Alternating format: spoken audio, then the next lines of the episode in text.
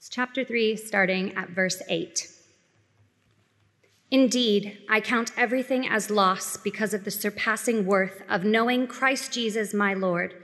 For his sake, I have suffered the loss of all things and count them as rubbish in order that I may gain Christ and be found in him, not having a righteousness of my own that comes from the law, but that which comes through faith in Christ. The righteousness from God that depends on faith that I may know him and the power of his resurrection, and may share his sufferings, becoming like him in his death, that by any means possible I may attain the resurrection from the dead. Not that I have already obtained this, or am already perfect, but I press on to make it my own, because Christ Jesus has made me his own.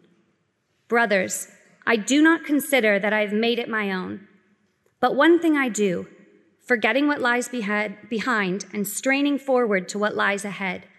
I press on towards the goal for the prize of the upward call of God in Christ Jesus. Let those of us who are mature think this way, and if in anything you think otherwise, God will reveal that also to you. Only let us hold true to what we have attained. Brothers, join in imitating me, and keep your eyes on those who walk according to the examples you have in us. For many, of whom I have often told you, and now tell you even with tears, walk as enemies of the cross of Christ. Their end is destruction. Their God is their belly, and they glory in their shame, with minds set on earthly things. But our citizenship is in heaven, and from it we await a Savior, the Lord Jesus Christ who will transform our lowly body to be like his glorious body by the power that enables him even to subject all things to himself. Therefore, my brothers, whom I love and long for, my joy and crown, stand firm thus in the Lord, my beloved. Our text this evening presents us with a serious question. That is, are we in danger of being overconfident as Christians? Do we think we've attained everything in Jesus and can comfortably relax and saunter off into the sunset of life until we die or Jesus returns? Perhaps we know that simply relying on a sinner's prayer we prayed a decade ago isn't enough. Or we know the popular conception of Pascal's wager is sub Christian. Or we're aware that the apparent deathbed conversion of Lord Marchmain is not what we're aiming for. But for some of us, Perhaps we look back at um, pounding staircases, delivering toasties, and telling people about Jesus at university. Or we think of our year or two or three or more in RML. We think of the considerable personal cost it takes to invite friends to guest events here. Or we think of sacrifices we make to pay the extraordinary rent it is to live near church, um, or the decisions we make so we can uh, financially partner in the gospel here. And we think, that's got to be enough, hasn't it? I'm safe. I'll make it to the end. After all, I've heard of the doctrine of the perseverance of the saints. And Paul said in chapter 1, verse 6, that he who began a good work in you will bring it to completion at the day of Christ Jesus. So I can relax, can't I? It doesn't matter if I take my foot off the accelerator spiritually a little bit, I'm safe. I'm definitely in. Well, that's not what Paul thinks about himself, um, let alone us. In chapter 3, verses 8 to 11, Paul explains that he has thrown off everything that gave him cause to stand on his own two feet before God, so that he might know the surpassing worth of knowing Jesus Christ, to be conformed to the pattern of his suffering and death, and to make it to the great day of the resurrection of the dead. But obviously, in the case of the resurrection, and also in the fullness of all those things, he doesn't think he's attained them yet. He doesn't think he knows Jesus perfectly, or exhausted the power of his resurrection to endure suffering, or has been conformed to the likeness of his death enough yet. Did you notice that in our reading? Verse 12. Not that I have already obtained this, or I am already perfect. Or verse 13. Brothers, I do not consider that I have made it my own. Now, we might think of all people, and Paul could sit back and relax. And since his conversion, he's poured out himself in costly service of preaching the gospel around the known world. He's faced persecutions and beatings and shipwrecks and stoning for his troubles. And now he's stuck in prison, not knowing for sure if he'll ever be released. Surely Paul is confident he'll be found in Jesus, that he knows Jesus well enough, that he's shared in his sufferings enough. Surely he has his, he has his ticket to the resurrection day marked. He can just coast on from here. Well, no. And what does he do, verse 12? I press on to make it my own. Verse 13, but one thing I do, forgetting what lies behind me and straining forward to what lies ahead, I press on. There's absolutely no complacency in Paul, no overconfidence in his spiritual state, no shrinking back from following the pattern of the Lord Jesus, no resting in what he's already done for Jesus. Rather, he presses on with his eyes on the prize. And the question for us, and the question for me, um, do we have this mindset? Does our plan for the rest of our life reflect Paul's example? And if not, um, Paul is worried for us if we will make it, if we are safe. Uh, and these verses, they're written to protect us so we aren't complacent, we aren't overconfident in ourselves, but show us um, how we should run in order that we do make it. As we enter the Christian life, as we follow Jesus, we don't immediately arrive at the destination. In Paul's imagery here, we enter a race, and Paul wants us to run it to the end. And in these verses, Paul spells out the race mindset we need, and he restates the model race technique needed to reach the finish line. And the first thing we see is the mature mindset and pressing on to the goal. That is what Paul wants for us. Did you see that in verse 15? And let those of us who are mature think this way. Uh, and this way is spelt out in verses 12 to 14. Let's look at that mindset again. Verse 13. Brothers, I do not consider that I've made it my own, but one thing I do, forgetting what lies behind and straining forward to what lies ahead, I press on towards the goal for the prize of the upward call of God in Christ Jesus. So Paul doesn't think he's made it yet. No, he focuses on the finish line to come, on the prize, straining everything he has until the end. I don't know if you saw any of the headlines or the interviews after Man City won the treble uh, recently. Um, one was of a photo of Jack Grealish holding the trophy uh, with the headline quote, um, This is why I came to this club. Now, Jack Grealish has played most of his career until uh, so far for Aston Villa, and he gained himself a reputation as one of the best players in the Premier League. But on the 5th of August 2021, it was announced that he was going to join Man City. And on joining Man City, uh, Grealish didn't just sit back and, and think he'd made it. Um, he had one thing on his mind, which was winning trophies, and I assume uh, in particular um, the Champions League. And during his time at Man City, he couldn't just get complacent or fall back on the good times he had at Aston Villa. Um, he was there to win trophies. So that is what he gave himself to pressing on to do. This is the mature race mindset, the mindset that will help us make it. One thing I do, Paul says, forgetting what lies behind and straining forward to what lies ahead, I press on towards the goal for the prize of the upward call of God in Christ Jesus.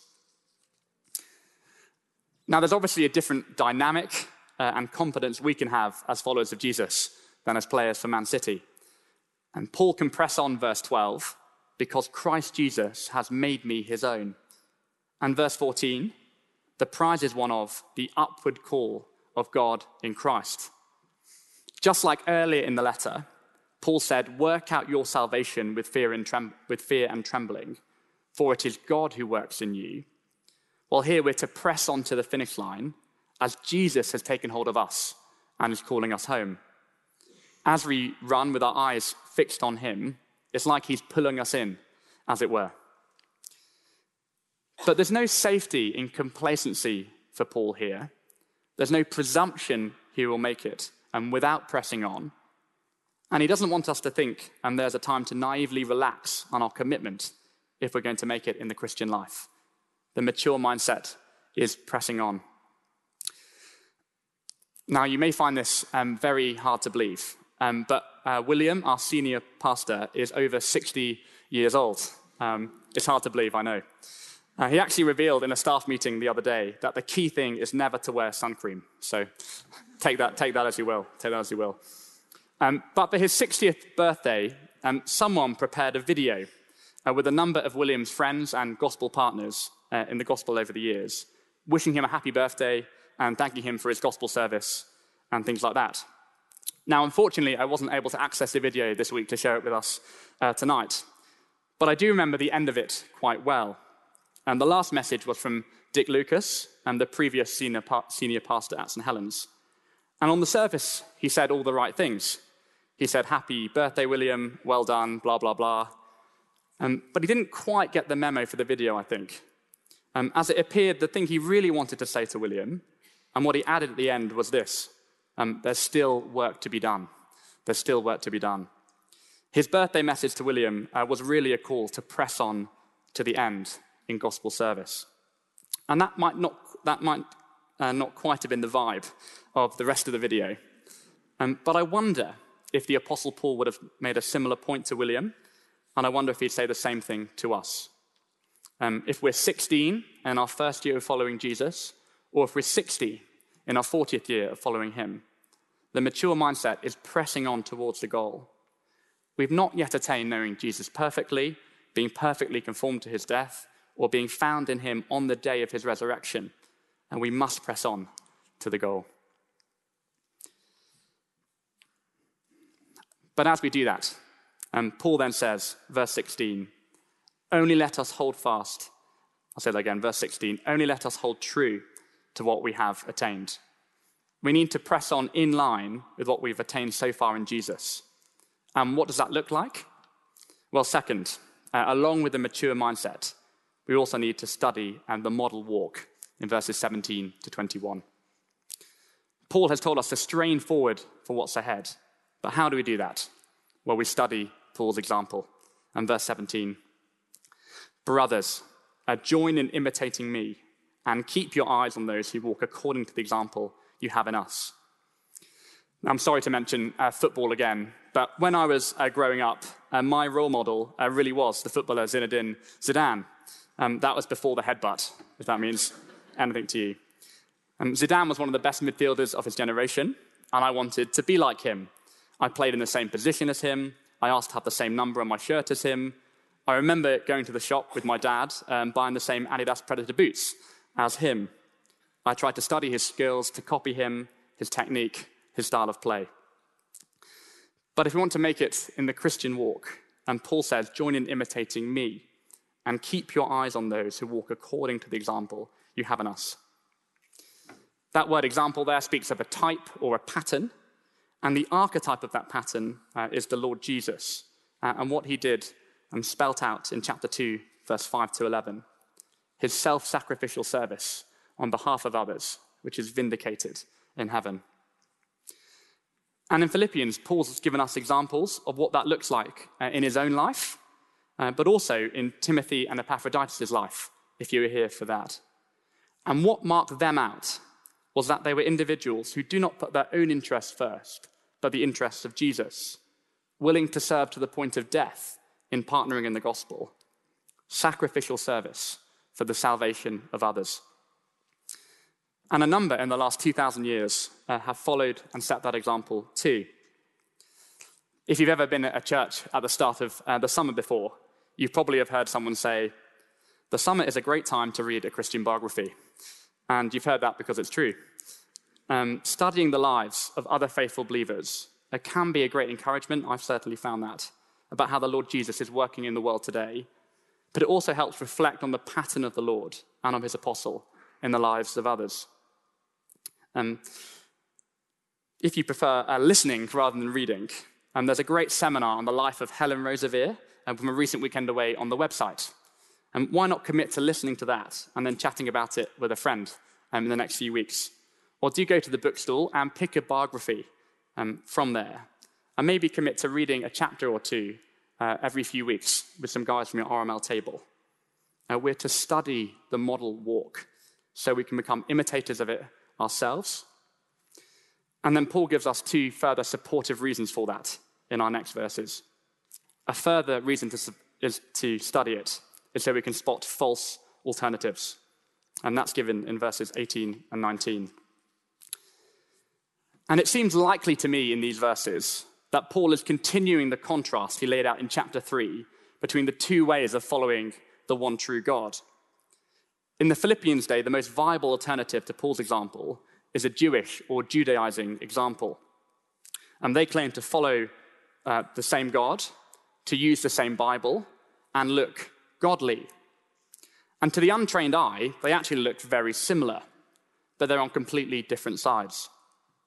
Just if, um, like me, we are um, militarily untrained, we're unlikely to tell the difference between a photo of Russian fighters fighting on the front line or Ukrainian fighters fighting on the front line. To us, um, or to me, and they probably look the same. And if we're spiritually naive, we can miss the difference between uh, a true godly walk and a false one. And for Paul, there'll be no appeasement uh, in this battle.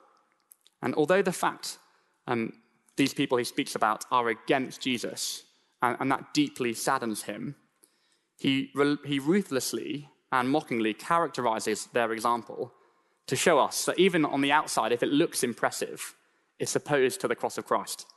So, verse 18 and 19.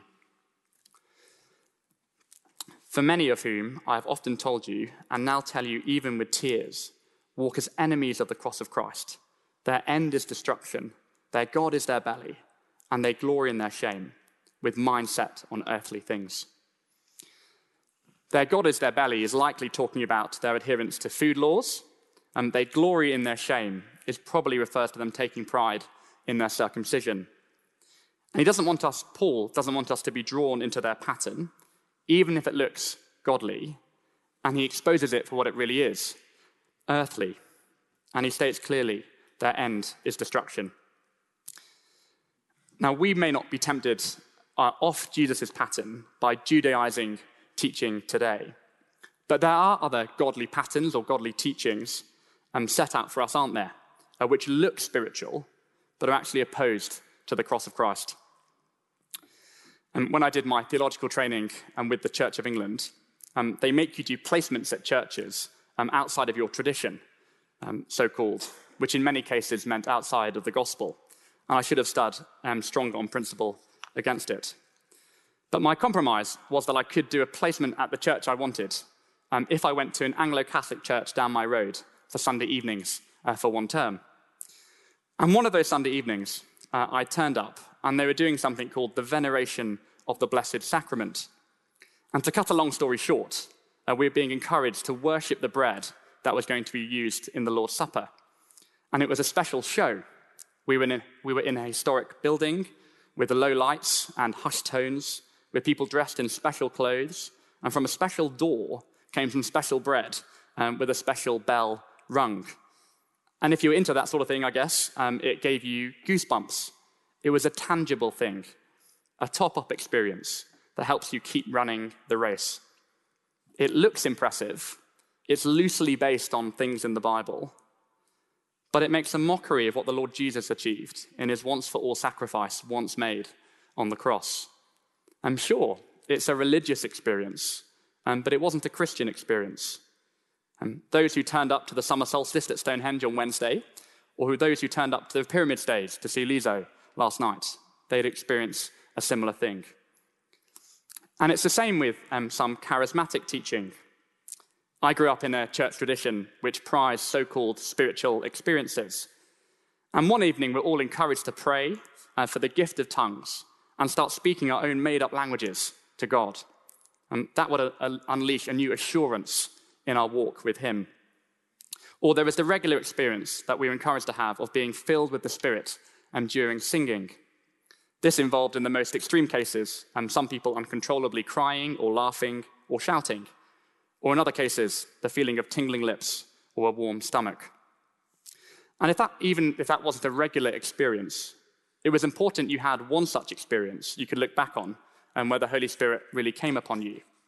And you had your lip tingle or some uncontrollable laughing or something like that. And this is how you should walk. This is the example you should follow. Because without those experiences, um, you're missing out on the full power of God. Uh, and how will you make it to the end without those assuring experiences? But with these teachings, we could say um, their God is their tongue, they glory in their shame, which physically losing control of yourself in a public meeting surely is.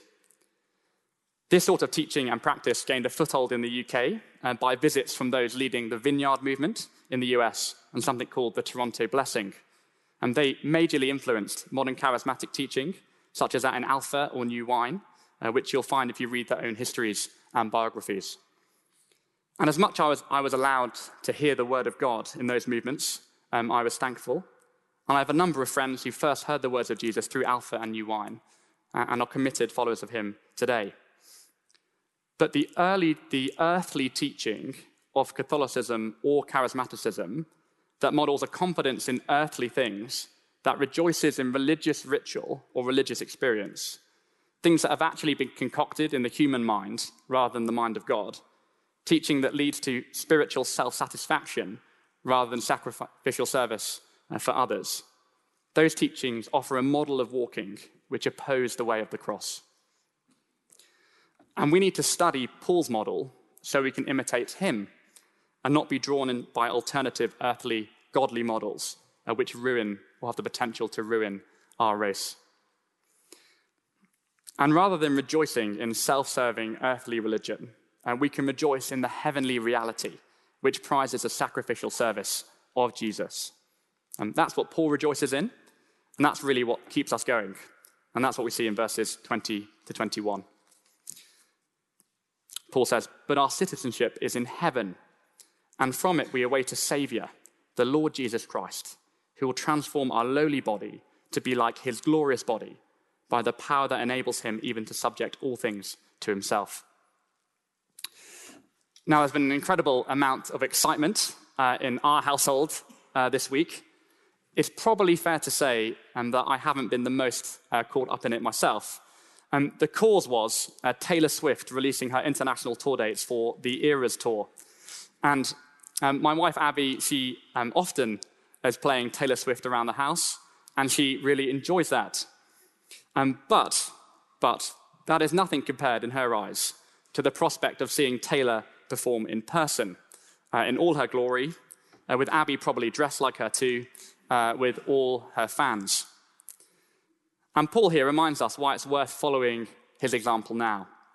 Because it's a privilege uh, to live as a citizen of heaven now, as we represent the chief citizen and the Lord Jesus Christ, and his pattern of sacrificial service for the salvation of others. And we can dance to the tune of that CD now. Um, but there is a concert still to come, Paul says.